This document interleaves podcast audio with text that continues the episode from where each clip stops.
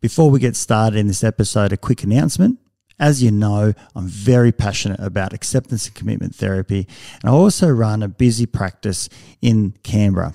We're currently looking for psychologists who are registered in Australia to join our team, who are also passionate about learning about ACT. We provide supervision on a group and individual basis and training around ACT. So if this is you, if you're interested, please express your interest at strategicpsychology.com.au forward slash careers. Look forward to hearing from you. And now back to this episode. Okay, life can be crazy. You're feeling like you're sinking, just trying to find a meaning. It's time for better thinking. Yeah, better thinking. Time to tune in. Let's go. Welcome back to Better Thinking. My name's Nesh Nikolic, and my guest today is Professor Alex Holcombe. He talks with me today about the erosion of trust in science, the replication crisis, and its causes. I must say that this conversation is one of my favorite to date on my podcast because it really explores some of the challenges that we're facing in science at the moment. Moving from good quality scientific method through to the different challenges that it's faced and why not all research is valid or reputable and how this has come about. An exciting conversation for me and a very eye opening conversation. I hope that you enjoy it as much as I have because it was one of my favorite to date. So enjoy. Alex, a big thank you for coming onto the program today. Oh, thanks for having me.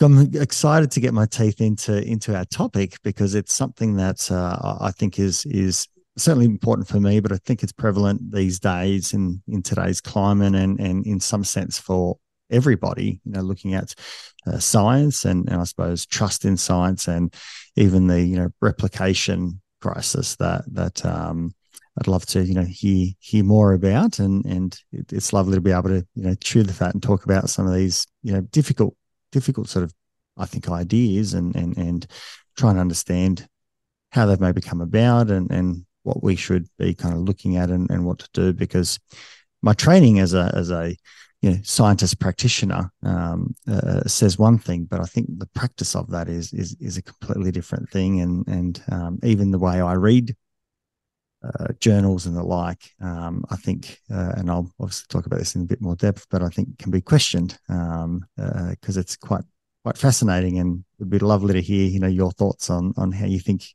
others might you know read journals and the like. But uh, yeah, thanks again for for coming on. I'll be interested, real interested to hear your perspective, um, because yeah, it really differs. These issues across different sciences. So, and the translation problem of going from basic science that we read it in often in the journals to actually practicing it in the in the wild in the wide and wild world that isn't much like uh, the lab that a lot of these studies are done in. Uh, presents its own problems uh, uh aside from just and we, we have enough problems just with uh, replicating studies within the lab so you, I think you're in a uh, complicated position uh, trying to um, do research uh, based on the best evidence. I mean, sorry, do your clinical work based on the best evidence. Yeah, look, it, it, it's certainly um, you know challenging, and and you know there's so many contradictions in this space. But maybe, maybe we can start with the replication crisis as a as a, as a starting point. Um, you know, talking about that and and um, understanding what some of those difficulties and challenges are. Sure. So, um, you know, with the beginning of modern science uh, goes back to the beginning of the Royal Society, you know, in the UK, in England, as it was then, um, where you had sort of these gentlemen aristocrats, and you know, they were uh, discovering things on their own, really. Uh, they would write letters to each other, and eventually they sort of organized this into Royal Society and, and to, into academies.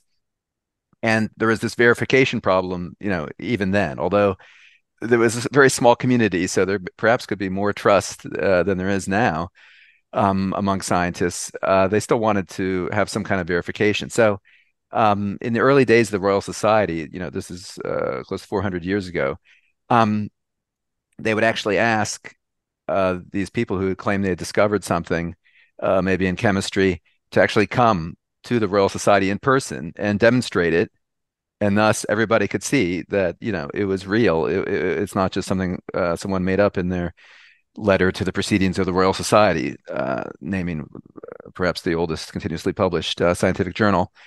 Um, so, but you know, as the um, community got much bigger, uh, the Royal Society decided they could no longer uh, they were afford to um, have people come in or have people sent out, which they also sometimes did, to check that results uh, were true, or or to try to repeat these these studies.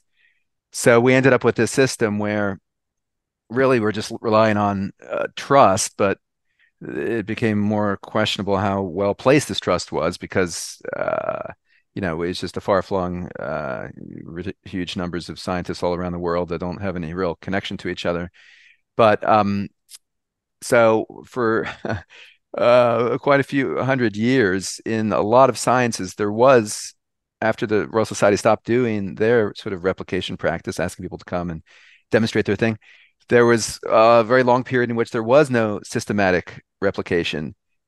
Um, it's going to differ a little bit across the sciences, but uh, you know, since we're you're fo- focused on psychology, we can say definitely for psychology, uh, there wasn't really anything systematic uh, started until around 2013, if you can believe it. So it's interesting that question. blows my mind already. yeah, that we sort of lulled ourselves into assuming that these results uh, were reliable without really checking on it. Um, and so, but then around 2013, 2012, a, a few things happened in psychology that um, really drew attention to the possibility of this assumption that all our results were uh, likely to be reliable. You know, was, was um, should be questioned. Now, everybody sort of had an understanding that um, we were using statistics with noisy data. If you're studying psychology, you know humans vary a lot uh, and so um, you know it's not that you're going to get the same result with every person so you have to do statistics and there evolved this uh, p is less than 0.05 criterion that the idea is that if you compare let's say two groups of people or two conditions that people are in um, you declare that you found a difference um, presumably caused by the thing you were varying if the data were uh, only had a 5% or less chance of occurring by chance, that difference between the conditions. So everyone had this basic uh, idea that, yeah, some results wouldn't replicate because built into our statistics, we're doing probability calculations um, rather than uh, being able to control everything in our experiment because we can't, because because people are different. There's going to be variability. Um, but there was a real naivete about how bad things could be. So uh, there is um, one group that's uh, put out a call saying um, we should ad- address this issue, and it was prompted by a couple things. One was this amazing uh, to everybody paper that was published by Daryl Bem in in one, around 2013 in one of the top uh, personality and social psychology journals, actually. So this study uh, claimed to basically show that ESP was true he had this procedure where he would uh, show people on a computer screen.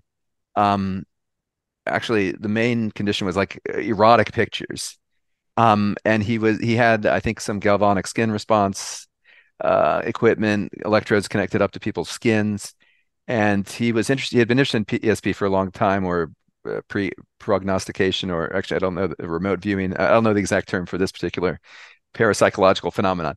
But what he did was um, he arranged it so that he could uh, observe when he would present people random pictures, some of which were erotic pictures.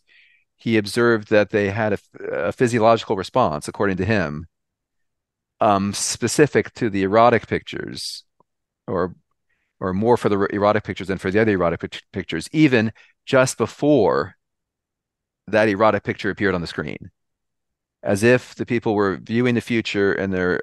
Uh, he thought that um, there were unconscious influences from future events that were affecting the person's brain the, the, the, that this uh, erotic photo is about to be presented um, and thus that would create a skin uh, emotional response that would cause a change in skin conductance so uh, yeah that's the, you know but then he uh, uh, in this way he was trained as a scientist psychologist specifically actually he set out to test this and he did nine experiments that he reported in this manuscript that was accepted by the journal. And from what you could tell, um, almost uh, for the most part, by reading this manuscript, he did everything right according to the, the standards of the journal. So he would he would do this carefully designed experiment. He would run the statistics, and he reported that he found a p-value of less than 0.05 and in you know and he wasn't it wasn't that he was messing with the numbers or making up numbers or it wasn't that his equipment wasn't working right. Um everything's so that, that wasn't the issue.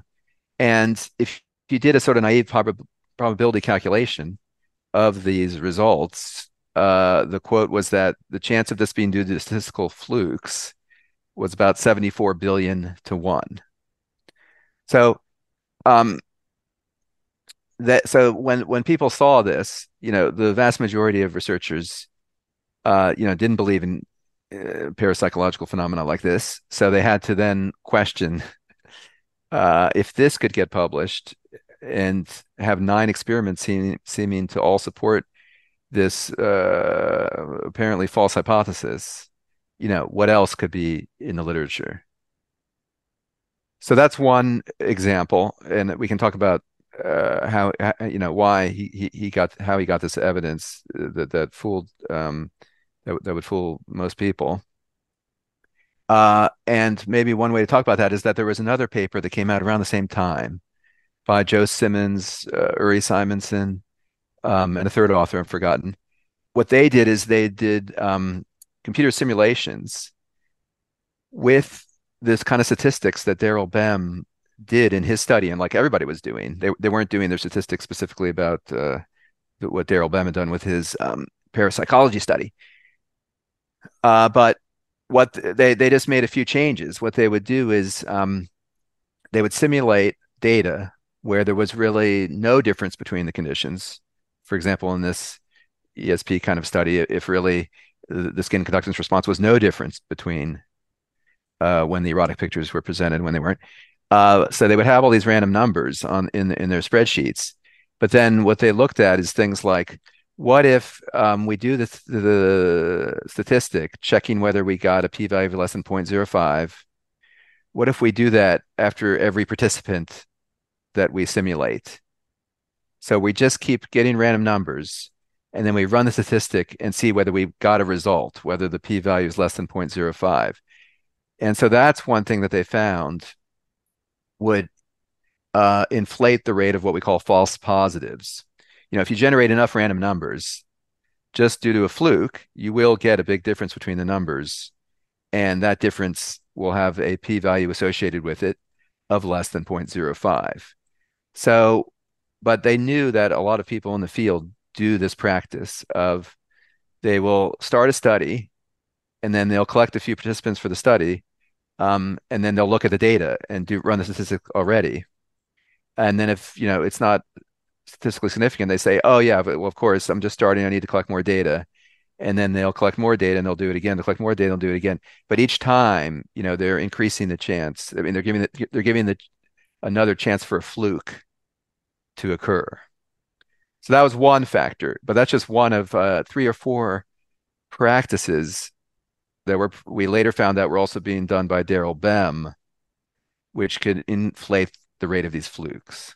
Yeah, just so I can understand. So what you're saying is, as the data is being collected, uh, statistics are being applied to that, and in in in essence, kind of being cherry picked. That once it meets a certain threshold, if it happens by by by fluke, because it's it's it's not saying, um, you know, if, if it says n equals 10,000, we're, we're kind of like, we're quite happy because it's not going to happen by fluke, right? Because 10,000 is large enough. But if n equals yeah. 120, um, you could go out and actually have a fluke within 120. That's absolutely inconceivable. And, and, um, yeah, so two things you said there. Yeah.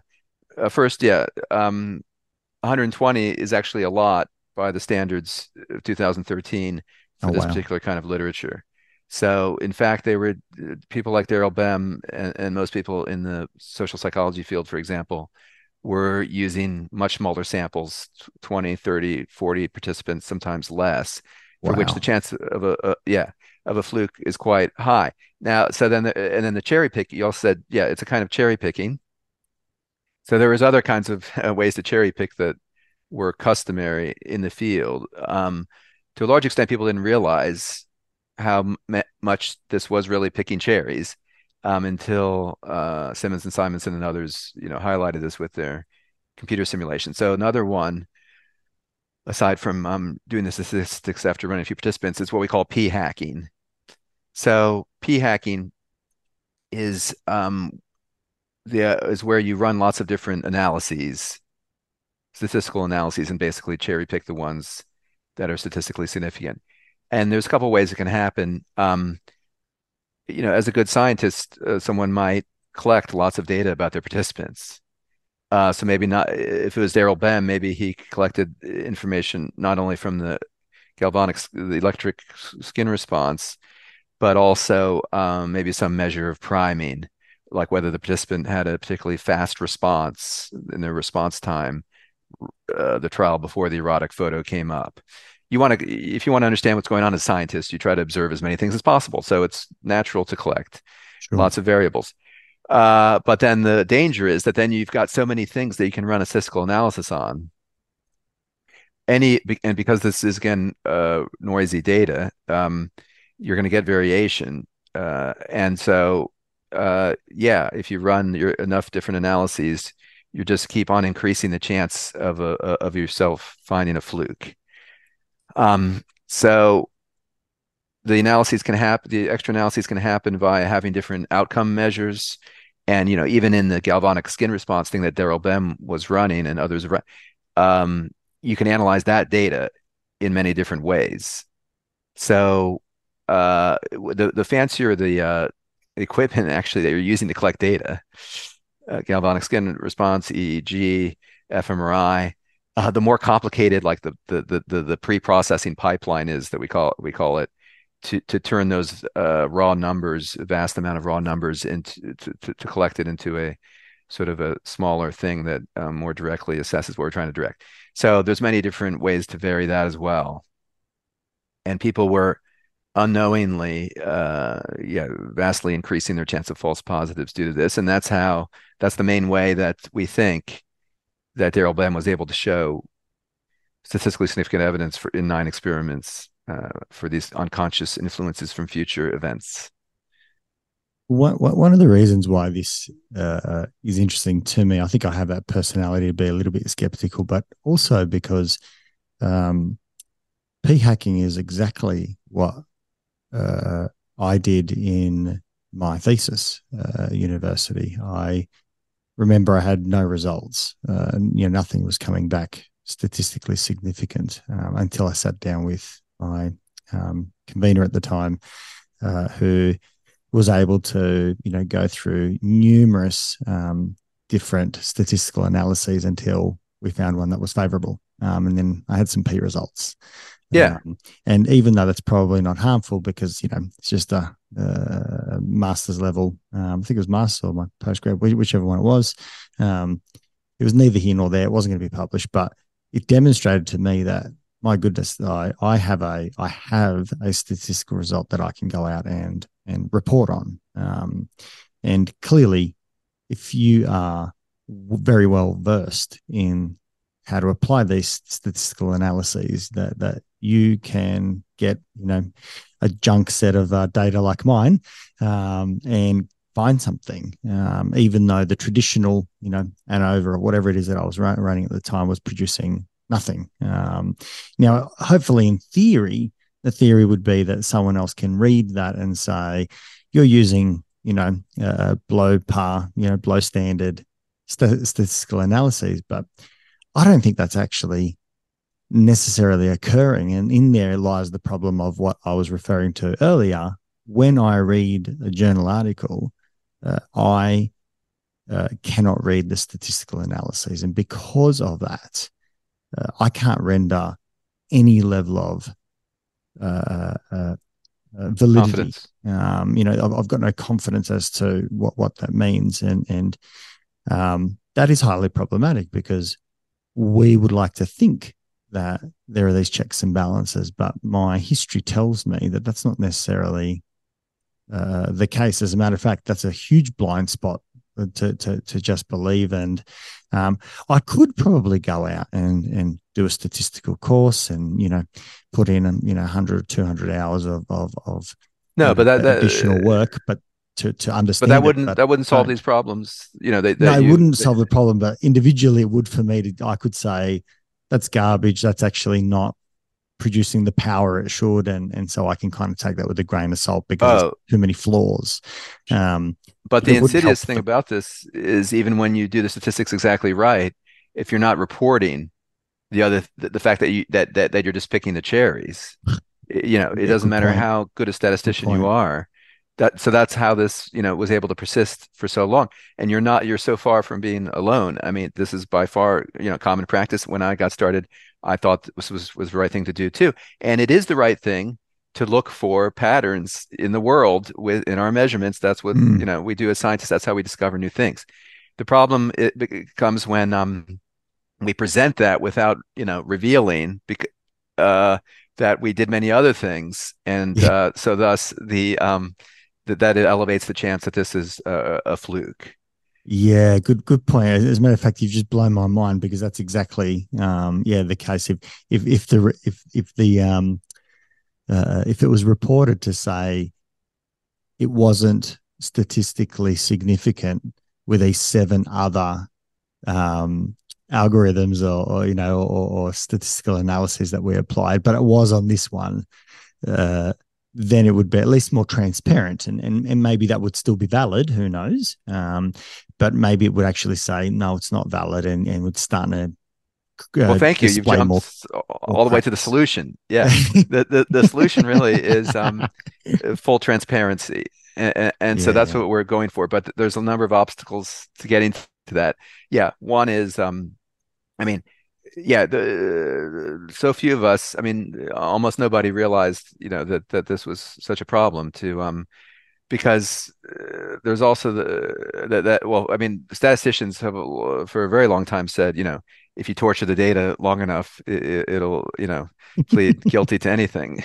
Um, but that you know that wasn't appreciated by by working scientists. So uh, there's there's that issue, and then the you know the system is geared towards um, orienting towards like exciting results. So because the journal editors also didn't realize that uh, this is such an issue, that that the rate of false positives could be so high as a result of these sorts of practices, you know, they would they routinely would tell authors who were doing who would do the if they did the right thing by saying, okay, well we did you know eight different analyses and this one is statistically significant, they'll say, oh, well, those other ones, then, you know, they're not, you know, of interest. So just, you know, and, you know, I've got a journal, I'm trying to pack in as many articles in this journal as I can. This is in the print days where, where all these practice, these things really uh, develop. So just drop, you know, can you drop like 300 words from your manuscript by uh, deleting uh, mention of those other analyses you did? Uh, so yeah, the, the few different factors in the system were conspiring to this lack of transparency about how things were getting uh, discovered. So that's what a lot of the science reform movement has been about. Um, trying to figure out how we can increase transparency so that uh, yeah the, the, statistically significant results can be interpreted in light of the potential rest of the iceberg of um, non-significant results so yeah, uh, an easy way to you know one factor has been uh, journals have said okay now we have the web so we have no you know word limit. So you know please put uh, any accessory materials other analyses and stuff in some document that you can post online. So we no longer have that constraint but by the time we had that we got rid of that constraint there was already so many career pressures to discover things and and, and uh, you know you get promoted or you get a grant or you just get a job based on um, having discovered things not based on having done a really nice experiment which showed that there's not something interesting there that uh, people didn't want to hear you know about about this sort of thing. How how much do you think that plays into it that that that um uh, is is is that an incredibly pre- prevalent prevalent way of, of how grants are provided? Is that finding something statistical rather than, you know, finding what it's not? Because you know, obviously, in best best practice, when we think about at least in medicine, and I'm not a doctor by any stretch of the imagination, but uh, uh I've certainly you know uh, been through enough myself or, or seen family members. Half the time in the practice of medicine, we are trying to exclude what it's not, um, and hence why there's so many tests that you have to go to. You know, might start with a you know very basic. Let's do a blood test, then we might move across to you know one type of scan, a different type of scan, and you know it, it continues to to to go up a I suppose a you know different thresholds. Um, uh, how, how prevalent is it in in the grant process that that you're yeah. kind of required to to have the silver bullet um, most I would say close to 100% prevalent, unfortunately. Wow. So, uh, you know, until it, it's changed a little bit more recently, and it depends on the science. But for the most sciences, including uh, non-clinical psychology, I want to talk about health and medicine and clinical trials a little bit separately. Sure. But for the sort of social psychology or cognitive psychology, any kind of basic lab work, uh, biology, um, you just basically you just couldn't get things published. You couldn't even get them published, let alone get a grant, uh, if you found a, a, null result. The journal, you know, it, you could either if you could get it published, it would be in a very low-ranking journal because every journal editor wanted to be the editor of a more exciting, prestigious journal how do they do that? They only publish things which are exciting. So you get this um, arms race of um, just wanting to publish, uh, not not publishing what we call null results, where you do a nice experiment, but there is no effect of the drug, or no there's no difference between the uh, conditions. Um, now, health and medicine, and, and, so to some extent, clinical psychology is a little different. They uh, woke up to a lot of these issues far before all of the other sciences. So you know, back in the 1950s, already um, people associated with like the American Food and Drug Administration were saying, uh, we can't just count on one study before we approve something. There, there has to be a, a replication. So, and then uh, grad, you know, gradually, um, you, you, saw a ramping up of this in, until the point where, um, you know, the uh, the regulators in, in most countries are only going to approve you know a drug if there's you know multiple phase trials and uh, just a whole lot of evidence. And not only that uh, very recently or not not very recently uh, 10 or 20 years ago actually in the case of health and medicine um, may, uh, there was a decision by the international committee of medical journal editors that they would not publish a clinical trial you know examining the effectiveness of some treatment uh, unless it was registered beforehand. The study design was registered beforehand. And I wanted to talk about that because it's a really important step for improving transparency. Because w- when you register a study, what you're doing is you're declaring what analyses you're going to do. Ah. So it can it can eliminate cherry picking. Sure.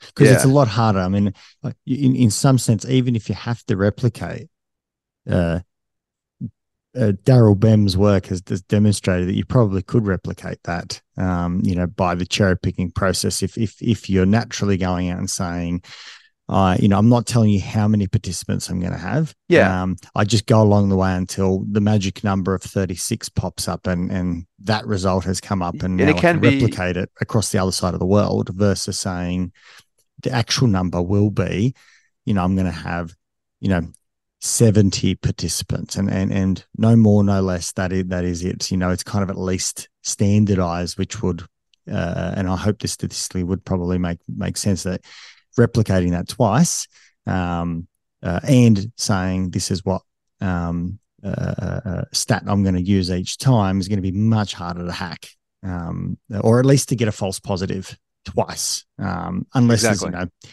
a hundred replications going on across the world, which probably isn't likely to be happening. Exactly. Um, and you know, it, it, it's more, it can be uh, very innocent in the sciences. I mean, maybe in Daryl Bem's mind, uh, maybe to get these nine experiments, uh, yeah, he was doing some of these practice we practices we've already mentioned. But another thing he was probably doing was you know, he'd run the experiment and it wouldn't work, and he would, uh, you know, he wouldn't get a statistically significant result, and he'd probably think, oh, oh, you know what, I, you know, that on that time I ran it, the image was only presented for, you know, 200 milliseconds. Uh, you know, that's probably too short. You know, and then he would increase it and, and run the experiment again. And oh yeah, this is much better. You know, so you can fool yourself. Uh, oh, as the, as the American, you know, physicist uh, Richard Feynman said, um, you know, uh, we need to, we, we shouldn't fool people, but in like the easiest person to fool is ourselves sometimes. Mm. Um, because we have motivated reasoning. We, we we want things, you know, to come out the way that we expect them to occur. We want to support our own theories. Um, we're not a very good self-critic, and, and, you know this is recognized as far back as uh, Francis Bacon when he first tried to come up with the idea of a scientific you know method you know before Galileo even. Mm-hmm. uh, he said what I want to do is come up with a protocol a method to lay down a more secure pathway from the senses uh, to the mind where you, you, you would ha- have more objective ways of measuring things and interpreting those measurements um, as opposed to being contaminated by the prejudices or pre-existing beliefs mm-hmm. you have and, and we're still struggling with that and the, the, the kind of narrative would be that Daryl Bem, um, uh, uh, you know, accidentally fell into you know that pattern of, of cherry picking, you know, because he was you know yeah. excited about that possibility and he you know did lots and lots and and and, and that occurred. You know, the not so kind would be he knew exactly what he was doing and you know would bring great fame and whatever it is that he was searching for. Or a combination um, of the two. Ir- irrespective, it actually doesn't matter. The scientific method, the idea is whether you're actually searching for one or, or you're blinded by your obsession, because, and that's what we need in you know research people who are obsessed because you know they'll they'll look for you know the smallest of things but um, people who get obsessed or highly interested or passionate even about if we can use that word um, they will go to the nth degree to to discover something, and that's the beauty of of what we're trying to, uh, I suppose, still maintain. Um, uh, uh, but that replication concern needs to be, you know, demonstrated. And, and and what you're saying is, if you did you call it register? You register the study. Um, you're kind of saying, I'm laying my hand out beforehand. This is my hypothesis. This is my my methodology. This is the stats now I'll go out and, and um, uh, uh, uh, actually perform the study. Exactly, and and there was an in-depth interview with Daryl Bem uh, years later, and uh, I don't remember the details, but you know, uh, the journalist was convinced that it was largely innocent, and you know, the, the, he didn't have to. Yeah, and and also, um, I, have seen that with other uh, from the sort of this older generation when as this all kind of washed through the field replication crisis um, it was it was very difficult for them or you know most people to uh, uh really appreciate the, the issues. I mean because they had been you've been doing statistics your whole career in, in a certain way and uh, not thinking there was anything wrong with it. And and some of these concepts are are, are tricky or at least the way that undergraduates are taught statistics and psychology and many other fields sort of uh, push them into a way of thinking that that that made these concepts into unintuitive. If if I just explain it, if we just explain it to someone from first principles about flukes and and things, then um, they can appreciate it. But uh, yeah, they sort of uh, got their mind, you know, along the wrong track. And, and it does come up, you know, in everyday life because you alluded to um, medical tests. Um, earlier in the conversation, and you know, it's a it's a real issue. Uh, these flukes with uh, medical screening. So, um, uh, for for example, you know, the, there's all this controversy all the time these days about at what age you should start regularly screening uh, a man for uh, colon cancer by doing a colonoscopy or bowel cancer, but for doing by doing a colonoscopy. It's now 50 in Australia. A woman for breast cancer, a man for a man for prostate cancer. And the reason that you know a lot of people's intuition is we should just screen these things, you know, as early as we can. We should give them the test to see, you know, if you do have uh, bowel cancer or breast cancer. But that's because they have this naive view of medicine and medical tests that they're 100% accurate. They don't, you, you know, people don't realize that there's a chance of a false positive for every one of these. tests. So, for example, my father, he uh, when they, when they were uh, when they, they they they measured as they do with most older men um, the prostate uh, specific antigen PSA test they call it, um, and that's like a non-invasive way to uh, look for signs of prostate cancer, which you know can be very common.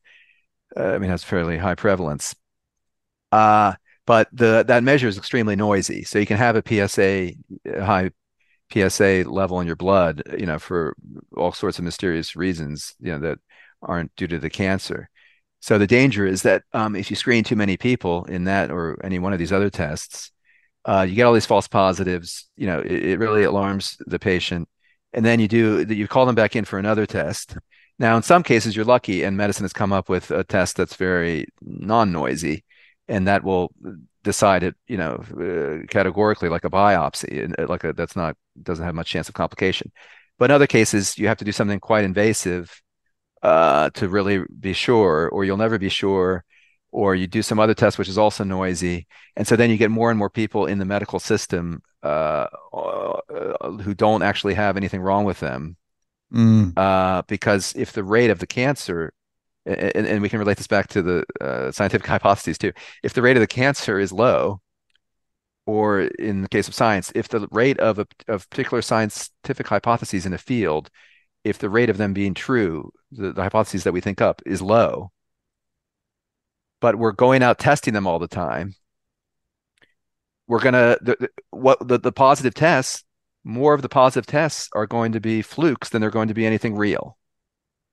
So if you start screening people too early for prostate cancer or anything else, you're going to have many more people who get a positive test who actually don't have the cancer than do. And similarly in science, what happened was we had people com- coming up with all kinds of interesting hypotheses, and, and they were, you know, the, and part of the reason these hypotheses were interesting was because there was no precedent for them, or um, they, they they didn't follow directly from something that we had that we knew was true but that also meant that it was highly, you know, that it was less likely to actually be true. But when you have these armies of psychologists going out and testing these hypotheses, which uh, have a low likelihood of being true, you're going to find uh, uh, evidence that seems to show that some amount of them are true. So then you can end up with a scientific literature where more of the things in the literature are actually false than are true.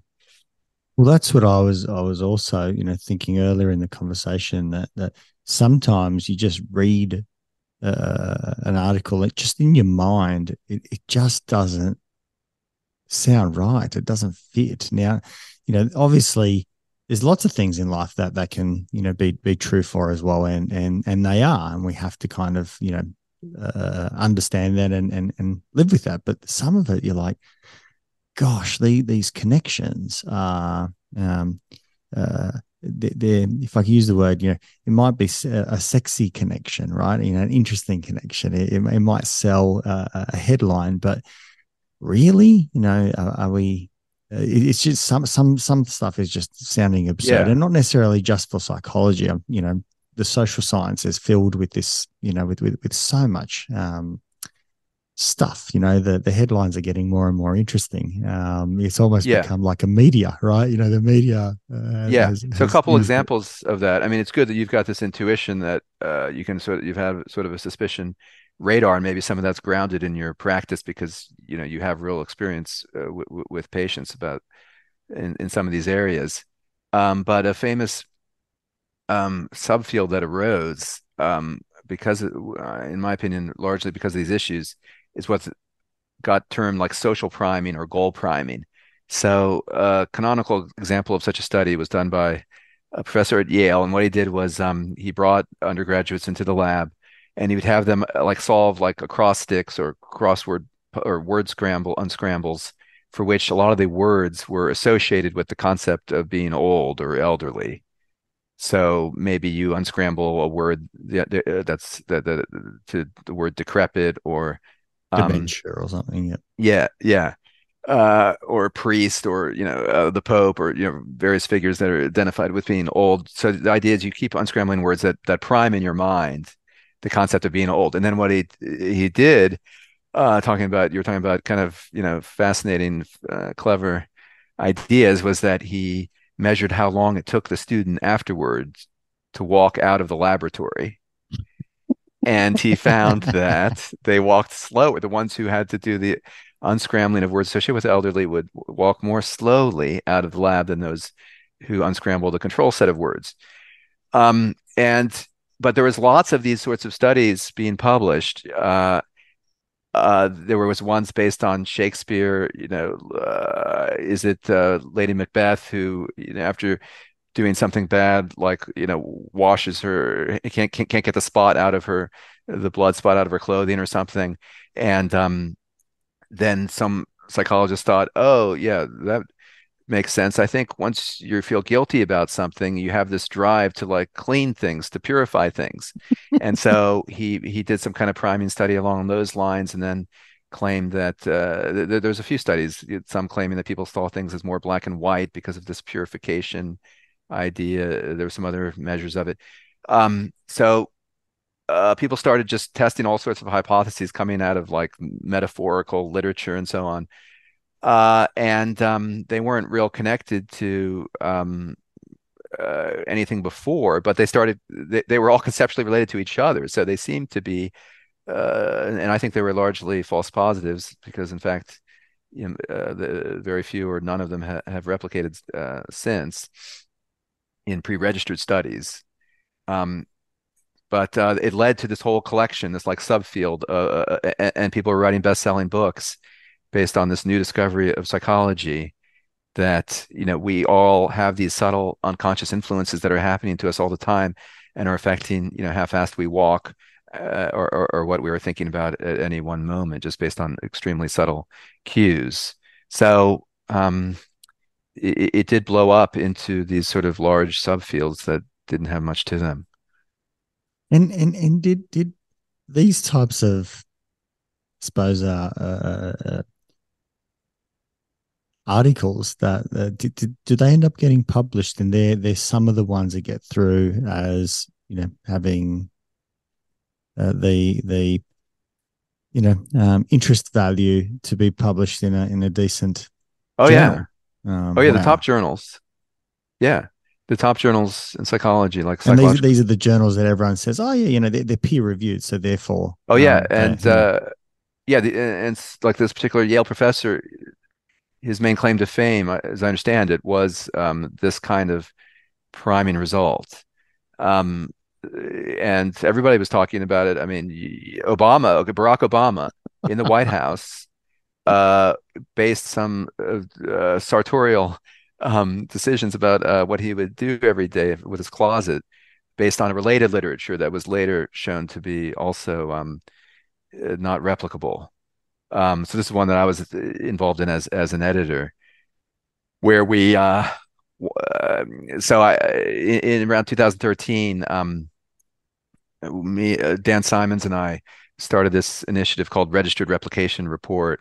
Uh, so this uh, 10 years ago was around the time when people were getting excited about, oh yeah, now we a few people were doing. You know, there's been this ESP thing, uh, the study by Daryl Bem, and this paper showing the effects of p hacking, and there's been a few replications that haven't worked what's going on here and so there was a lot of interest in replication so we started this journal uh, article track called registered replication reports where um, people uh, we, we, we, would ha- we would take proposals from uh, researchers who would, who would write to the journal and say um, we think it would be great to replicate this study because it's been super influential there's hundreds of papers citing it uh, but um, you know, we're not sure how robust it is. Maybe it's because they tried to replicate it earlier in their lab and it didn't work. Um, or uh, there could be other reasons, like they just wanted a more precise estimate of the effect size, but that they were quite confident it would work. We and so we would we would examine these proposals, and we would, and so one of them was for this ego depletion thing, um, where uh, after doing um, in, in the lab you're given two tasks. But the concept is that uh, you've got like a finite amount of willpower or ego in your mind. Uh, ego is a misnomer here if you know much about freud but that's uh, what it was called that you've got a finite amount of uh, willpower in your mind and it can get depleted by tasks especially the tasks that require self-control like that we associate with willpower or akrasia as the ancient greeks called it so once you do a task that uh, requires willpower, you're going to be much worse at a second task that requires willpower. and um, there was a large literature around this where they just have people uh, come into the lab and do some uh, rather short um, tasks, like a 10 minute, uh, I'm not sure how many minutes task, where you have to like um, cross out a bunch of letters, uh, but but not cross out uh, another letter. To, so you have to sort of inhibit yourself in some way a little bit, and then they have you do they, they have you do that task that they claim requires self control, or another task that doesn't require as much self control, and then they have you do a second task. And the prediction is that if ego depletion exists, then you'll be worse on the second task, more spe- especially if you had to do the supposedly willpower depleting ta- task first. Uh, and there were there, there are hundreds of papers in in this literature but um, we accepted this proposal. So and then we announced okay we're designing this protocol um, and we we reached out to the original researcher who was most famous uh, for this effect. Um, and we uh, there, there, there were about 30 labs around the world that signed up to say, yeah, we each of us will follow this protocol that, that's laid out in advance, and we'll do this exact study in each of our labs, and then we'll combine all the data together. So we'll have a huge amount of data, so we'll have a very precise estimate of what's going on, no chance of a fluke. And when when when this proposal though first crossed my desk, there were a couple things that came to mind. First was, yeah, I mean, I'm sure that I get mentally tired. Like this is common sense. There has to be something to this. Why how could this not be true? So I thought that there has to be a threshold. Sorry to jump in. There has to be a threshold where it's true, right? Where cognitive load eventually degrades, right? And um, but Based from on- one task, from one small task to another small task, um, to see to see an impact would would be mind boggling. Um, well, you you've got very good intuition for this, uh, uh, but, but, it would happen over time because we, we've all actually experienced this over time, where you are, you know, you, over, you know, well, even just not sleeping. You know, if you don't sleep for a period of time, you start yeah. degrading, right? Sure, um, sure. Well, there, there's uh, that kind of fatigue, but sustained there, attention, um, you know, it would have to be pretty significant. Yeah, so it's a little, uh, to be fair to them, you know, it's a little more specific than that. This idea, sure, uh, sure, sure yeah. So they, they admitted that, yeah, mental fatigue. Everybody, you can't question that mental fatigue exists um, you know, yeah. I'm knackered, mate. I, I, I, you know, or you know, I'm, I'm flat out. I'm so stressed. You know, I have no sleep. That, that that's going to affect performance. No one question. No one's questioning that. Uh, but but they were going beyond that. They were saying there's a self control muscle kind of thing sure. in, in your brain. And, and if you have to use self control all the time, yeah, you'll eventually give in. And to me, that's quite plausible. Uh, so I thought, in in some sense, it, maybe it has to be true. I mean, they were trying to use a task that was specific uh, and compare it to another test that was not require as much self-control exercise. But your intuition is right about these uh, short tasks. So um, yeah, w- when the data came in, you know, it was it all got analyzed, combined all the labs together, and, and there was nothing there. Um, but that but that's the sad thing about uh, so, so it has two lessons about psychology. First, all the replication stuff that we've been talking about, but also just the difficulty in testing our theories or in the lab tapping into something that um, you know maybe it still is true that uh, there is a, a, amount of willpower that we have and, and, and, a, and a new york times columnist wrote a best-selling book uh, i think called willpower um, uh, based on these uh, results before they, they weren't replicated.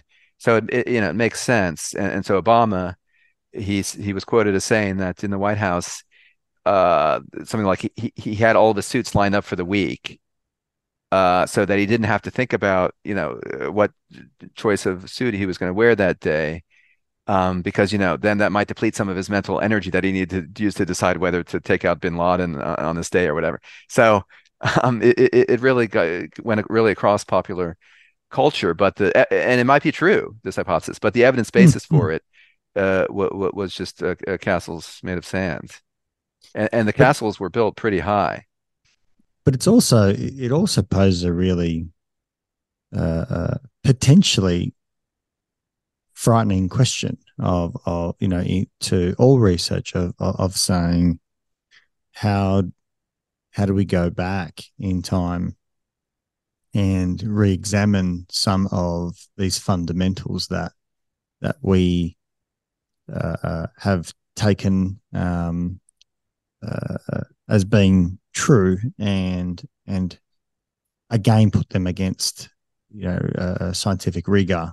Um, because I, I can imagine there's a lot of pushback from from from, from those. I mean, there was there was a recent one, and um, I don't know how true it is, um, but I, I, heard some conversation around that with regards to um, uh, Zimbardo's uh, famous, um, you know, prison, Stanford prison, Stanford prison experiment, and and you know, um, I, am not one. I haven't looked at it. I haven't, you know, uh, I haven't even looked at the, the, the original study in great depth. So um, I can't really comment. But um, you know, I, I, think it raises these questions about looking at some of the fundamentals again, um, and, and how frightening that would be because it kind of says, "Gosh, you know, I've been hanging my hat on." Yeah, things in the past, and then you it's create so a narrative around that, which sounds great. And then I sound start sounding like an expert as though I know I'm, what I'm talking about. Um, and, and put more, you know, because we're, you know, humans. So we add patterns, you know, we find patterns, put them together. I mean, that's the way I think. Um, so it's, it's, not hard for me to put a whole so bunch of patterns and sound great, you know? Yeah. All these old results we can't have much confidence in because they weren't registered ahead of time. We know that the usual practice was uh, p hacking and, and a few other things we haven't even talked about, hypothesizing after the results are known um, the sort of data dredging, uh, and um, it, you know the, the, amount of research waste in the sense that it's a it, there's it's a waste all this research that's been done. In a sense, I mean, it's not a it's not a complete waste, but now we know the evidential value of all of those old results is much lower than than we thought, and we were led down all these different dead ends, and countless students have had their careers as scientists, uh, you know, aborted early because they decided, oh, I'm going to build on such and such result, and they spent all this time trying to replicate it, didn't get anywhere, so they didn't get, uh, they didn't replicate, so they didn't publish a paper because no one wanted to publish null results, so they didn't get a job, so they, you know, left academia. There's just so many consequences like that. In the case of the Z- Zimbardo Stanford prison experiment, if you do look at the details, you'll be shocked. It's because it's not about. There's many problems with with, with that. So so he uh, was not very forthcoming about his exact methods and what he told people in terms of that that led them to act the way that they they did in this. Has all come out uh, when people went into Stanford archives, but um, that that that that's just uh, uh, uh, maybe more of a sad tale of of, of hype there, and um, you know, not doing rigorous studies. So the the registration um, or pre-registration thing, um, you know, replicate report is is that is that getting any traction? Is, is science starting to to move in that direction? Um, you know, because I, I, can imagine uh, uh, there's there's there's a lot of there's a lot at stake here, you know, and it's a big ship to to try and turn. Is is is that something that, that that's being adopted? Yeah, thank goodness it it has gotten lots of traction. I mean, too slow for many of us who were you know very impatient, partly because we had really recognized how much waste was continuing to happen every year when people were continuing to do these studies without registering them. I mean, you know, and people were thinking, well, I'm doing science right. Why should I have to change? I'm not p hacking. I'm not, you know, for, so when you have all these individuals thinking that, you know that that that that's fine that most of them probably aren't p hacking you know now that people have become more aware of that. But there's no way to know. So that means you know and that gets unfortunately into trust in science whether it's another researcher or even the public. If you pull a random study out um, no, uh, knowing how prevalent p hacking was and, and still in surveys or in relatively recent surveys anonymous surveys researchers a high proportion of researchers will admit to doing these things it meant that uh, for any random paper, you know, you have no idea how much to to, to trust it, uh, what trust what it you know purports to be uh, saying. I mean, because we don't, yeah. So, um, but yeah, thank goodness. Um, yeah, there's been a huge increase in traction in, in uh, the most popular uh, form it takes nowadays in psychology is uh, outside of clinical which is again clinical trials are a different topic, but outside of, is uh, registered reports. So uh, now I think more than hundred, uh, maybe multiple hundreds of journals have adopted an article track called registered reports. And I, uh, in fact, I just reviewed what we call a stage one registered report the other day, where what people do, the researchers do, is they say, um, uh, rather, we, the journals say, we don't want you to wait until you collect data before you tell us about your study. Tell us about your study when you're designing it mm. and then we can uh, decide on an analysis plan. Uh, so we can eliminate uh, the cherry picking aspect, p hacking aspect, uh, but also, you know, we can help you make the method better. Because the sad thing about Absolutely. science for so long has been uh, researchers submitted an article uh, to a journal, and then they get these comments back from the reviewers saying, "Oh, you should have done the study this way. You should have done the study, you know, that way." No, with registered reports, and, and sometimes the reviewers are right, but you know, it's too late. But um, so by moving the review process earlier, uh, the journals are saying we'll, we'll work with you if if we like your initial proposal hmm. enough. Mm. Uh, just modify the protocol, you know, in the way that's suggested by the reviewers, or argue why the reviewers are wrong um, then we will accept the article in principle. All you have to do is go collect the data, and, and you're you've guaranteed acceptance. It, it, it changes the incentive structure because it goes out and says if we design at the beginning uh, with our input and hopefully that's a fantastic thing because it goes well not hopefully I think it is a fantastic thing because it says we're going to stand on the experience of others who really understand design or you know i'll develop my own experience over time so i can put really strong design forward. And that in and of itself becomes uh, interesting because it, it, it, goes out and says i can publish uh, both findings where that are you know interesting and, the, and, and, and significant and those that are not because we need to actually have confidence in both um, rather than just the one and and and, and obviously that's how to push you know science and confidence uh, in science forward. Yeah. um, uh, and you know who, who's not going to want to do that if you're like i'm going to be published so long as i do do exactly. it correct. And and is it and it's more meaningful. It's much more meaningful. You're like like i'm, I'm actually adding to a body of knowledge irrespective of what comes out of this. There, there's such great value out of that. Yeah yeah as you were alluding to the null results get published uh, too. So um, then it reduces this terrible publication bias that most problem that most sciences have that only the significant results uh, were getting published. And also yeah the pooling of expertise. So um, in the in the medical you know expertise for study design and statistics you know is scarce in terms of a, a lot of the more complicated studies that are de- being done these days to expect the researcher who's the content subject area to also be complete expert on the on on the right way to statistically analyze this you know is a mistake. We need to specialize because science has advanced. We know we know a lot. Not everybody can know everything. We need to have so with by having involving reviewers you know in the d- design process you know we, we can we can get statistical reviewers in who can um, contribute that expertise that not every you know we can't expect every researcher to have. We ha- end up with a much better study.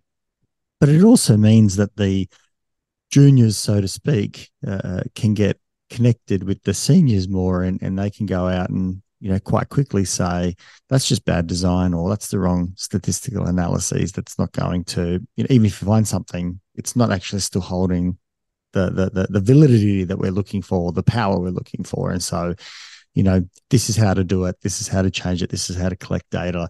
Make it robust um, uh, which you know, obviously then means that the second um, uh, uh, attempt, you know, whether it's the same topic or something a little bit different, you know, can improve and and, and so on. And it also changes the the the way that we might select for researchers.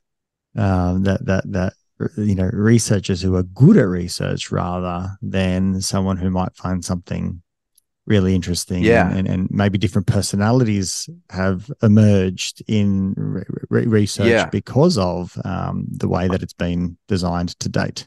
Certain unfortunate personalities have risen to the top um, due to the old uh, ways that things were, were done, really. I mean, and uh, there has been some famous episodes uh, around as the replications crisis really got underway where um, when people were confronted with these replication failures, some of the original researchers would say, well, you know, you don't really understand, you know, to do these studies requires a real touch.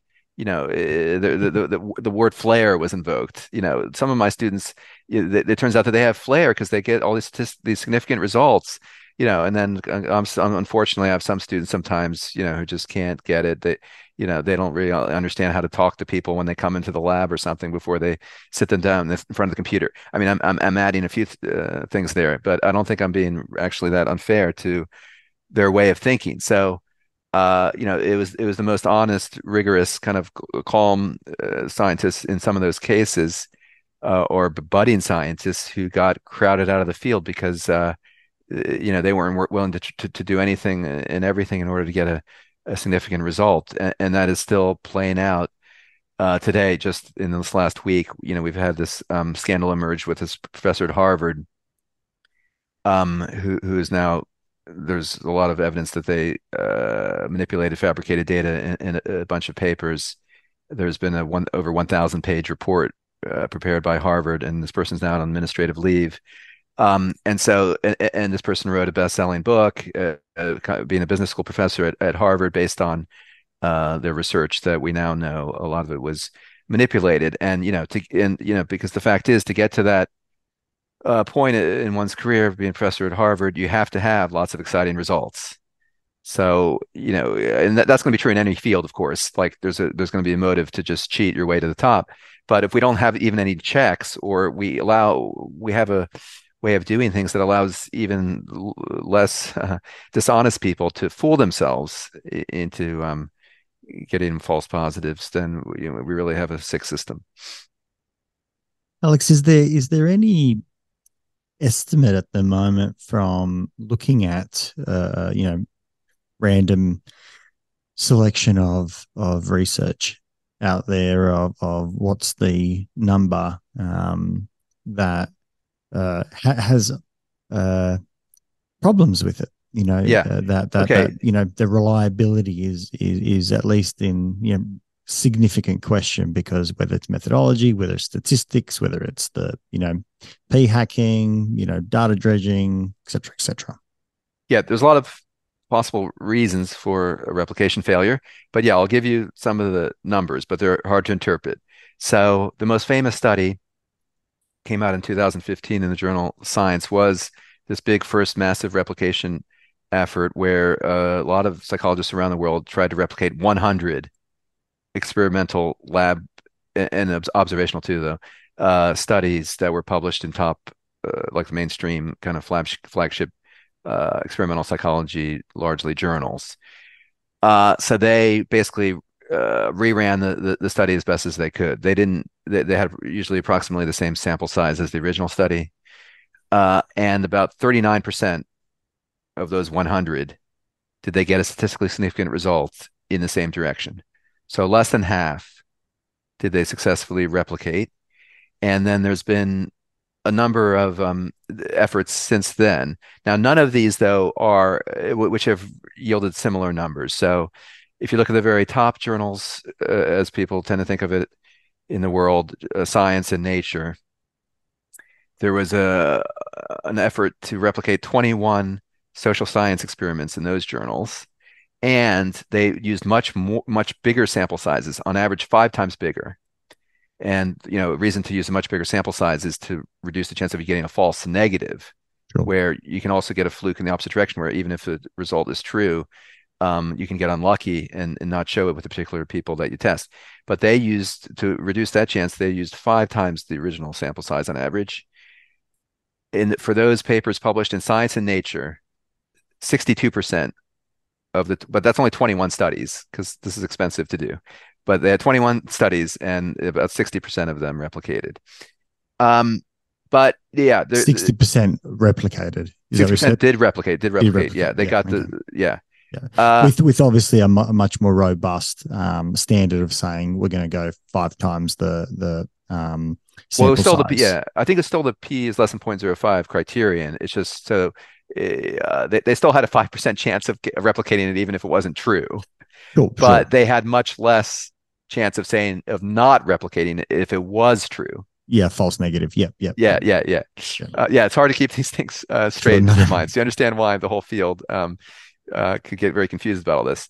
Um, but yeah as you were alluding to there's many different reasons why this could be the case. Now first of all these are not random samples from the literature. Now the in the 100 case that uh, that I mentioned, 100 studies case I mentioned, it, there, there was an effort to make it a random sample, but it can never be a random sample because some studies need that you that you randomly sample turn out to need equipment that you don't have that nobody has or the, the methods weren't clear enough and you have to give up and you can't reach the original authors to clarify them you know so you never get a truly random sample. So we we, we can't say for sure. Um, and also yeah we do expect some false negative rate. Uh, so, uh, so even if a study, you know, even if the hypothesis is true, we, we might not find in this particular study. So, um, and also, you know, there's going to be uh, methods deviations uh, because maybe the original method section wasn't uh, as detailed as you'd like. So you have to make some arbitrary choice about how you're going to run this new study. Uh, maybe that makes all the difference. Uh, and then again, this is, and then also this is social science and psychology. Psychology and social science of people is constantly changing. Uh, for example, now the vast majority of people, you know, endorse same-sex marriage. In 2013, it might have been, uh, it would have been a lot less. Um, there's all kinds of cultural changes that are that mm. are that are happening. That some of which these studies uh, probe. So what? So yeah, once you add all those things up, it, it's it, but but it doesn't look good. and, and, mm. and most of us think we could have if, by instituting all these practices, we, we could get a much higher success rate.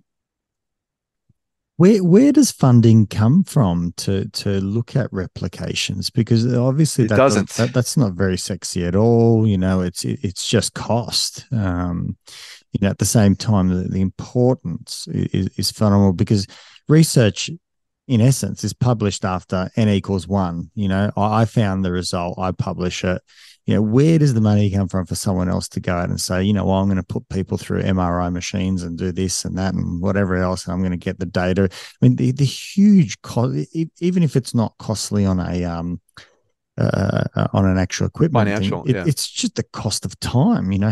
Where, where's there another professor on the other side of the world that says i'm going to put six months you know 12 months 18 months 24 months of of, of my work aside or or you know my my students uh, uh, aside to to to do a replication traditionally the money came, there there was no money for it.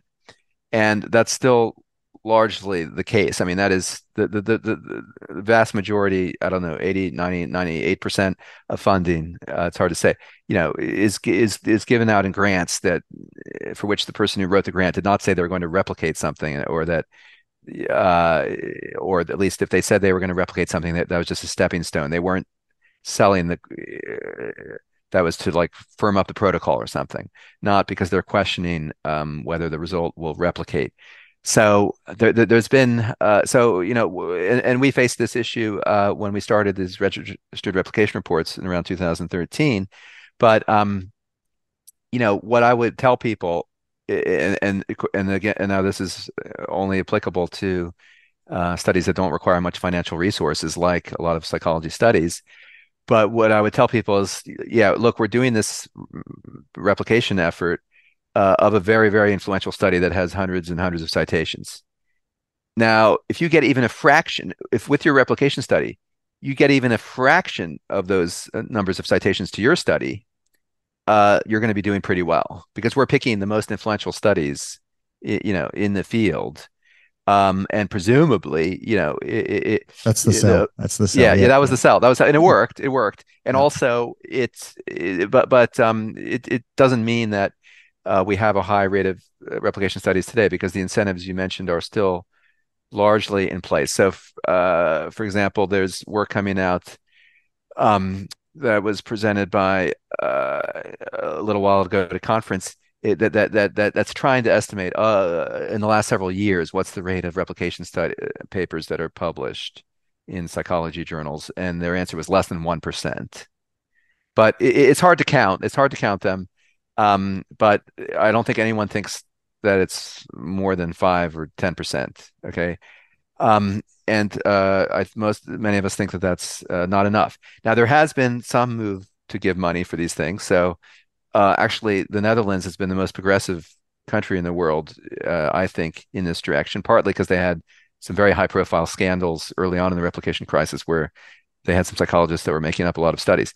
Um, but they reacted very admirably. They immediately, you know, put together investigations and so on put together recommendations for the future to adopt a lot of practices like study registration and uh, they had grant their, their national funder had you know calls for grants to replicate studies, but that's one country out of 200. Mm-hmm. It, it, it always blows my mind, and and you know I'll, show my naivety here is that I always think about you know why doesn't a country like Australia or any other put their hand up and say we're going to be the one you know that that that says you know when when research comes out of Australia, um, uh, uh it'll be understood that it's you know it's um valid you know whether it's good or bad whether it's right whether it's sexy or not. Um kind of having a threshold which says you know it's kind of like the you know back in the day if it was you know german engineered oh it's bloody good right? You know they, they know how to yeah. make good cars. Like right. why don't we do like you know aussies know how to do good research yeah. you know, yeah. or, or, yeah.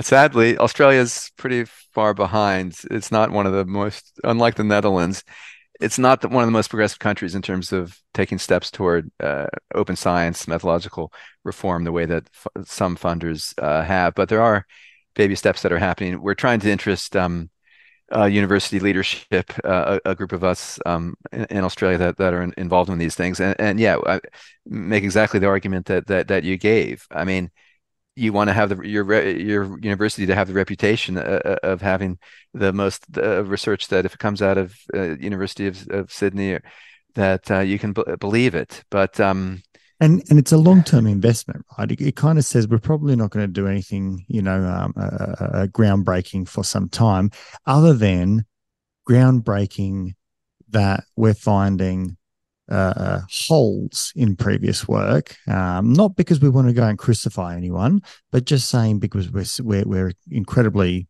scientifically orientated. Yeah. Um, and, and know, that, we're just looking for good truth. You know, we're looking yeah, for science, and that appeals to people to some extent. I mean, because they. most people didn't get into science because they're trying to converted here. That's the problem. no, no, but the but I mean, sorry, I mean, like university uh, and funder leadership right? They they they think of themselves as as as doing that right? And and in fact they didn't get into this field in order to make things up or just you know meet some right. uh, targets or something for revenue or something. But there are these competing incentives which is that they look at the university league table and how are these measured? There's no there, there's no index of reproducibility in you know in the university league tables. Uh, it, it's this impact factor things. It's the prestige of the, of the journals and, and they've all been in this uh, vicious cycle of um and, and, it continues to be that way uh, of not rewarding uh, replication. And that's where my naiveness you know shows. You, you, can't just turn the ship that that that rapidly. Um i'm concerned uh, uh, trying to, to, to just move across a little bit to to the medical um, side because obviously we're focused um, on, on, the psychology aspect. I'm, I'm concerned that some of the incentives on a medical front would be much greater. Um, yeah, because you, you know there, there's often a lot of dollars and cents attached with medical things. Um, you know, not so much with uh, exactly. Uh, you know, a great correlation that you know is really strong in in psychology. Uh, uh, other than the you know, wow, you've discovered something really important, and that's great. Yeah. Um, it would be. I imagine the incentives are yeah quite quite uh, heavy and influential in, in medicine it's interesting because yeah as i uh, said near the beginning of the conversation medicine and health and medicine woke up to this very early. But at the same time you know and, and they um, started registering studies and uh, using studies with larger samples and they have much greater statistical sophistication long before any of the other sciences. But at the same time as you say uh, then um, there is uh, there, there's a lot of money at stake for pharmaceutical companies um, and they were also gaining an expertise of how to make things come out the way they wanted it to look, despite the safeguards that the researcher establishment was putting on. So there's sort of this arms race, and um, you know, of course, the pharmaceutical companies have ridiculous amounts of money to pay, you know, statisticians on their uh, side, or you know, game, you know, their submissions to the regulators. Um, because you know uh, hundreds of millions of dollars uh, rest on whether this next drug can be approved and so it can be a blockbuster for erectile dysfunction or anything else that you can tell everybody uh, that they need. So um it, has been sort of this arms race where um you know in a way it's good in that it's leading to more and more uh, safeguards being invented but at the same time um when you've got so much money weighing the scale on, on one side and, not many resources on the other, uh, it's going to be yeah uh, corrupt in, in a lot of cases. And whereas some other fields like psychology, where um, the only money is that yeah this Harvard professor could write this best-selling book, certain psychology theories lend themselves to best-selling books and and giving talks to uh, uh, corporations, uh, giving like uh, affirmation talks to corporations about that make them feel good about something.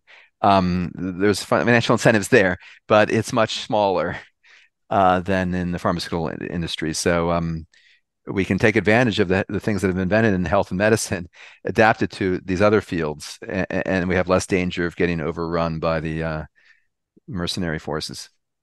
Is there is there a um, current primary body or, or, or organization that you know has had the most traction that uh, you know if, if, if listeners um, you know would want to follow up you know have a good good good look at who where, where well, is this kind of located is there is there an australian okay. one is it is it kind of worldwide how, how does it all yeah look? yeah okay so the center for open science in in the us is is has been a leader in a lot of these different things. They're the ones who started this 100 psychology study replication thing, but they've been at the forefront with researchers around the world. I and many others, you know, work with them on various projects. The Center for Open Science uh, in America, and then there's also the Society for the Improvement of Psychological Science.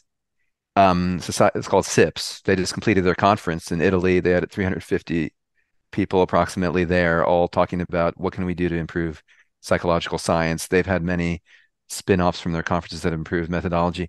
Here in Australia, um, we have something called AIMOS. I call uh, the Association for Interdisciplinary Meta Research and Open Science. So that's AIMOS, Association for Interdisciplinary Meta Research and Open Science. We're having our, I think, fifth annual meeting in, in Brisbane uh, in November, um, and it's great getting together uh, people from various disciplines, but all have an interest in improving methodology.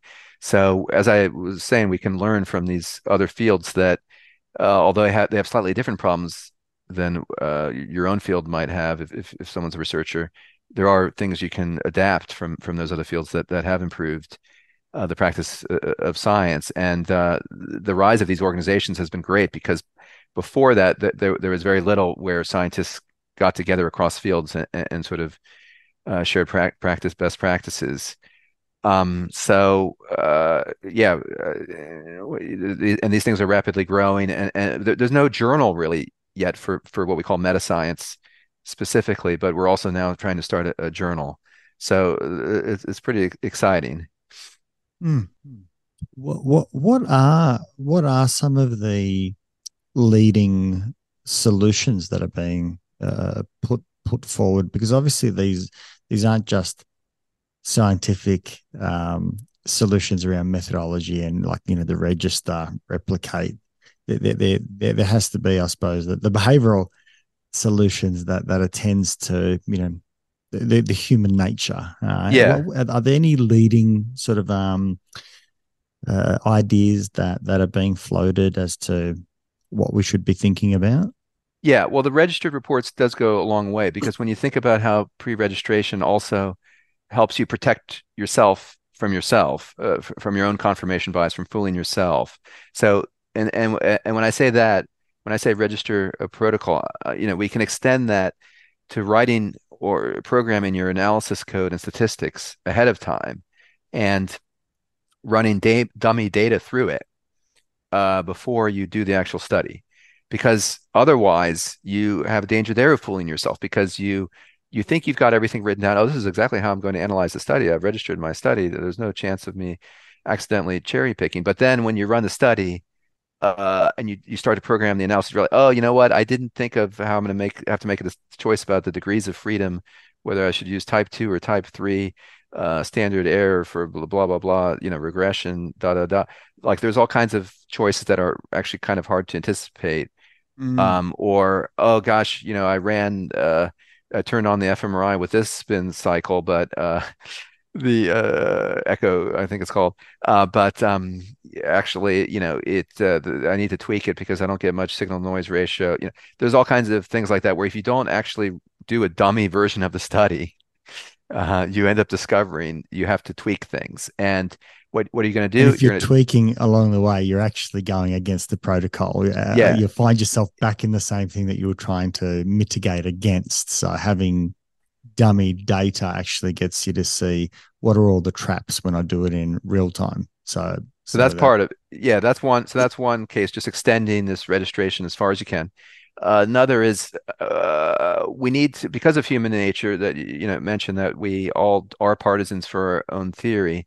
None of us are are are, are truly uh, objective. Uh, science works due to what we, what Merton, the godfather of the sociology of science, called organized skepticism. So we need to make things transparent so that other people can check it um, because we can't trust any one individual. Um, we shouldn't. So the, the terms open data and open code, open materials um, are used for uh, publishing the raw data of your study after stripping out any uh, identifiable aspects that would allow people to identify who was actually in your study.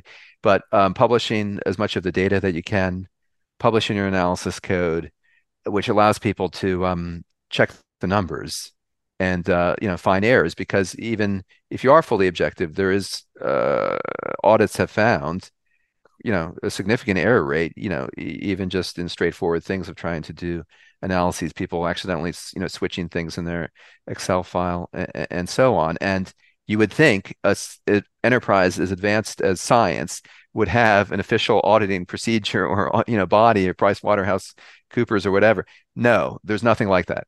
So we are relying on some kind of checking that isn't happening. But not only that, we haven't even ma- enabled it. But but not, thanks to this rise in open data and open code, which the funders have increasingly demanded, uh, we are slowly getting there. I really love the idea of uh, you know organized skepticism and and and, and I think you know uh, an entertaining an entertaining version of that. I think it was a gentleman called uh, I think it was James James Randi. Um, yeah. was a gentleman that yeah, you're nodding your head. You know, I think at the time gave a million dollars for anyone who had you know some special power or gift or whatever it is to come in and and and, and perform that that actual um, power you know in, in, front of a organized skeptical um, scientifically um, minded uh, group and interestingly uh, you know what i thought was very respectful is james wasn't out there to try and and, and harm uh, someone other than you know when there were charlatans out there profiting on other people, but he was he was actually there to, to, to test it, um, and and people were convinced that you know they could I don't know find water with you know a piece of metal between their hands or something or other. Um, they weren't awful people. They they they were just 100% convinced obviously on confirmation bias and and however else they fell into it but organized skepticism you know i, I think uh, skepticism is, is an, such an important attribute. Um, you know, and, and just psychologically, if I, if I think about in my therapy with my with my clients, the importance of talking about a different viewpoint. You know, that's what skepticism is. It, it's providing another perspective. And you know, if, if if there's a culture that's pushing in one direction, I think we still need to question that new culture. Um, you know, and and and have a open conversations. I love this idea of you know open data, open you know uh, analysis code, open statistics, or the the yeah. openness so that we can have a conversation, um, and it doesn't need to be one against another. It's it's in the spirit of of of, of, of honesty and and and a better understanding and you make it sound so kumbaya but unfortunately people don't perceive criticism that way usually do they? So it's been very hard to support actually you know skepticism uh, to the level that many of us think is needed in these fields. So you know there isn't a pathway uh, a career pathway for for for critics okay? Um to for for those you know and people do vary in their skepticism and there's going to be people who just have a great idea for a theory and they want to you know run off and just pursue support for that and that's great but we need to balance that with critics, you know, who can um, look at that, you know, uh, more objectively or with, with less um, stake in it.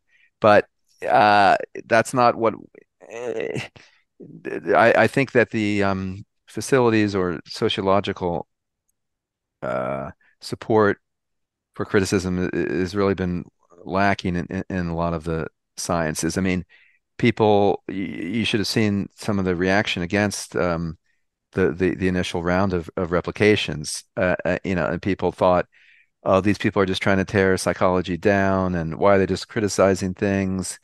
Uh, these and these are just second-rate researchers trying to, you know, get a little bit of mm. glory by, you know. Uh, so uh, it, it's really difficult to arrange things where people, you know, sort of welcome uh, criticism. So that's yeah. another advantage of this registered uh, reports thing is that it's at a cooperative stage where nothing's set in stone, and thus one's criticism can be recognized as fully constructive because it prevents you from doing um, some something wrong.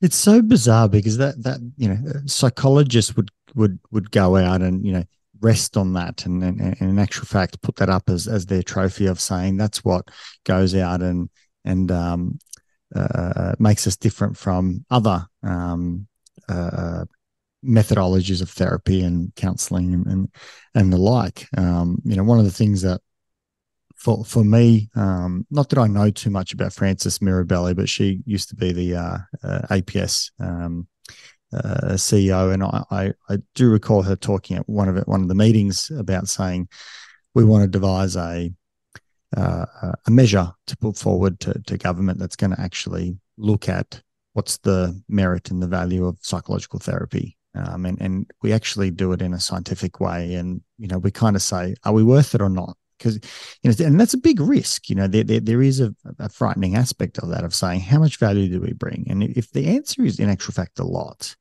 you can then empower a government to say you know go out and, and, and pay for the workforce. And if it's not well then we get good good feedback of saying why? What what, what can we do to improve it? How do we go out and, and and you know it doesn't mean that you throw the whole thing out. And for me the conversation that we're having is about human improvement you know the, the improvement of science the, the, the improvement of, of information. It, it, only good comes out of that. I know that it's scary um, but if you know talking about ego previously if, if we can put our ego aside and, and and kind of just just note it's there and does want to be special and so on and so forth i want to be you know important and have something to to, to put forward uh, maybe my importance is just that i can actually perform scientific method that that that what I you know uh, what I say is is is valid at least. Um, uh, and I can see my biases. I mean, that's the beauty. I I love psychology because it, it, it opens up all of my flaws. You know that that I can see all of those. I can be vulnerable and actually laugh at you as much as I laugh at myself. You know, like we're we're, we're so flawed. It's it's it's it's comical. That's great attitude, Nesh. But yeah, a lot of people aren't as egoless as uh, they would like we would like to be so you know you can imagine some of these famous researchers who got famous based on the on the back of a particular theory mm. and then someone comes along saying oh i couldn't replicate this uh, seminal finding that you built this and this is just a house of cards i mean can, the reaction to that so can i ask you alex yeah. what are the what are some of the reactions have you have you oh. have you um, uh, observed that have you been part of that have you heard from colleagues how the the, the sort of emails yeah so the, back? what the, happens yeah. So unfortunately, um, yeah, the initial responses to um, the replicators uh, were included a lot of ad hominems, is the uh, nice uh, technical term for it, of um, personal attacks on people. So um, a Harvard professor uh, referred to um, some replicators as shameless little bullies uh, because, I mean, it's hard to uh, communicate to sort of the social context at the time where uh, 2013 2012 there wasn't any freewheeling criticism uh, going on and, and social media was fairly new. And then suddenly people are starting to talk about things not replicating and they've but the journals aren't ready to publish these things. Uh, and so there's nowhere to go except like twitter which, which as everyone now knows is not a uh, well designed uh, system for um, uh, uh sober, uh, uh, calm discussions. So um, things quickly got out of control, and um, the, these, but it went so far as um, replicators being called uh, and data police, what they called them, people who would find um, errors in, in, in studies and, and, ask for the raw data and then expose errors in the analyses. They they were called um, human scum by an anonymous um, senior researcher, uh, probably at an Ivy League in, institution. Um, they they were called. I've got I've got a list uh, here actually. Um, you know, the, it, was mentioned that this is a witch hunt. You know, trying to do all these replications. Uh, these people think they're God's chosen soldiers in a great jihad. They're doing things out of Joe McCarthy's playbook. Um, these are self-appointed guardians of truth. Do we want scientists to be sciences to be monitored like the Stasi? Uh, these people are replication Nazis. This is just an attack, a vigilante exercise. I could go on. So the reaction, uh, yeah, initial reaction was uh, um, very strong. Uh, since then, you know, uh, people have um, gotten over that to, for the most part. Um, but there, uh, but uh, and replication is now considered uh, by almost everybody a very important part of the field. But it wasn't at the time, and I still think that although those kind of initial problems have been overcome, we still don't have uh, a culture where people routinely look at a paper and if they spot an error, they'll post it somewhere. That, that most people will never, most researchers will never do that their their mm. whole career, e- even though they will spot plenty of errors. And you know, I first got uh, concerned about this when I was in grad school uh, as a PhD student in the 90s. We would do journal, what we call journal club, where every week we would take some high profile new art, recent article and we would all discuss it and we present it to each other and, and consider it. What can we learn from this? Most of the time, no matter how prestigious the journal, we would find some flaw, sometimes a major flaw, but and that was probably happening in journal clubs all around the world, but it never became, no one ever wrote these things down. Mm. So uh, we still have a culture largely like that. There are a, f- a few websites that have become very successful where in certain subfields, uh, there are lots and lots of people going through images and, and figures and papers all the time and exposing uh, problem errors and, and, and, and also fraud. But most subfields uh, still don't have that. What what do you see occurring next? Do do, do you see a a, a, a greater adoption? Do, do, do, do you think that um, you know the status quo continues and you know the adoption rate kind of plateaus at? You know those that are like minded. Um, is, is, is there a big enough well, shift for you know marriage it, equality to get through and you know in the country after X amount of years? What what what happens? Yeah, it's been a huge shift. So I assume it'll continue to increase. Like, uh, I mean, just over the, and a lot of it has happened. A lot of the signs of it have happened on Twitter because this is, unfortunately, that was the large informal. The only place you could go for informal discussion, other than you know the people you directly know. So, um, and and and you saw this. I've seen this incredible rise in the proportion of people on their Twitter profile saying, mentioning open science or being interested in meta science, which which is you know the study of how to often Im- improve uh, the way science is organized, or even reproducibility. And and and now there's hundreds of people like like that across the world, especially in Europe, uh, but al- also in the in the U.S. Um, and to a lesser extent Australia. So it, there's been a very slow but really meaningful increase. It, it's continuing to increase, but there's always going to be these competing factors and we need support like science needs help like we can't it's sort of a, because of this vicious cycle incentive problem we have um, it's sort of a prisoner's dilemma where someone who decides to do things that can help science in general like go around looking for errors they're not, not going to get a job. We need um and, and we need like funders or the governments that, that, that control the purse strings to help shift the equilibrium and and they are doing that to to a limited extent, but um, I, I, think they they could do a lot more. So interesting that it, you know, it potentially plays out in a place like Twitter, Twitter because of the anonymity that that that that people are you know terrified to call someone else out if their name's on it because of the backlash or yeah most of most of the discussions weren't anonymous but okay. But, that, but yeah that, that, that's the, great. That's positive yeah, the vast majority of discussions were not among anonymous people. Wonderful. So, okay. Some of them were, some of them were, but the vast majority uh, weren't. Yeah. Well, I, Alex, I could I could talk forever. I love this stuff. You know, it kind of borders on the conspiracy side, but but you know, you know, because it, it's it's a scary conversation. Yet yet it's you know as grounded in science as it can be. Right? It's just that it, it's frightening to to say that there are holes in science.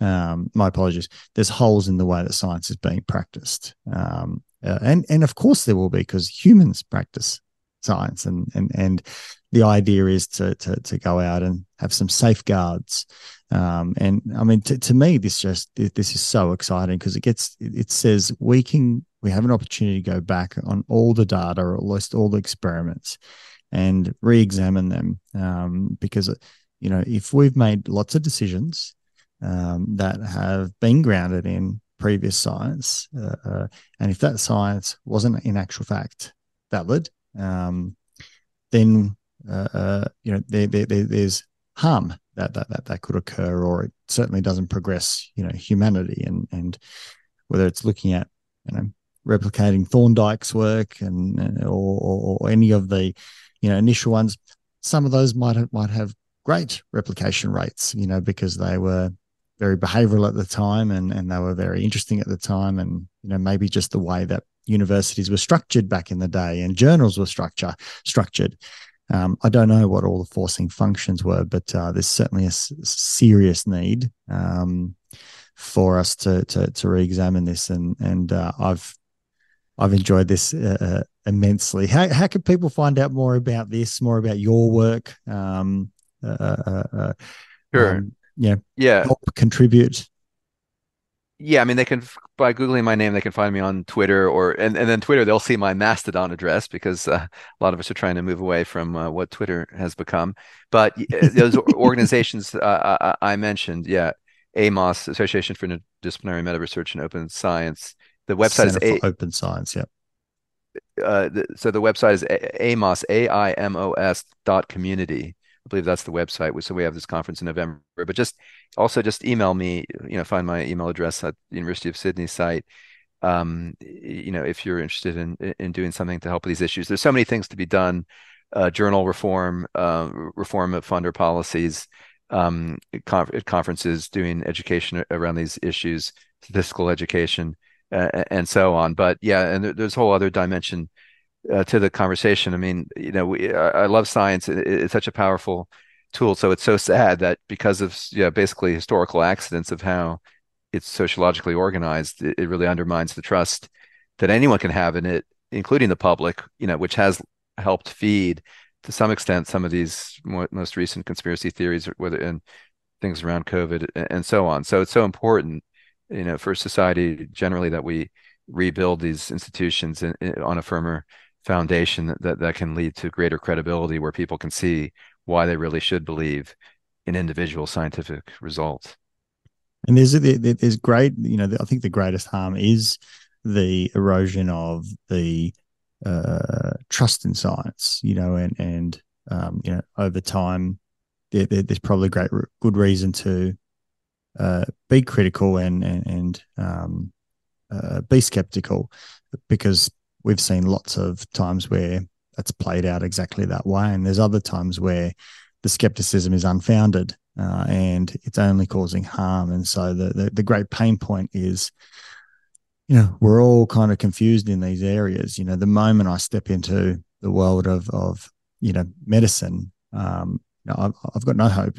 Uh, I, I am kind of at, at, at their their disposal, and, and similarly, um, you know, when someone steps into the world of psychology, they're kind of at my disposal, so to speak. Um, because uh, it's just too hard to go into a different yeah. you know in, in environment um, and so we just need to develop greater confidence and and and trust in the scientific method and and um, I think it's such an important thing you know from an anxiety point of view for for, for, for people to, to to feel comfortable and adjusted and and, and um, you know at ease that that uh, you know those most important things in life are kind of being I've, I've got enough checks and balances. You know there's, there's people like you on on, on the case um, uh, at least you know trying to say we need some measures you know accountability and and, and not crucify anyone but but but rather um, for, for just for the greater good.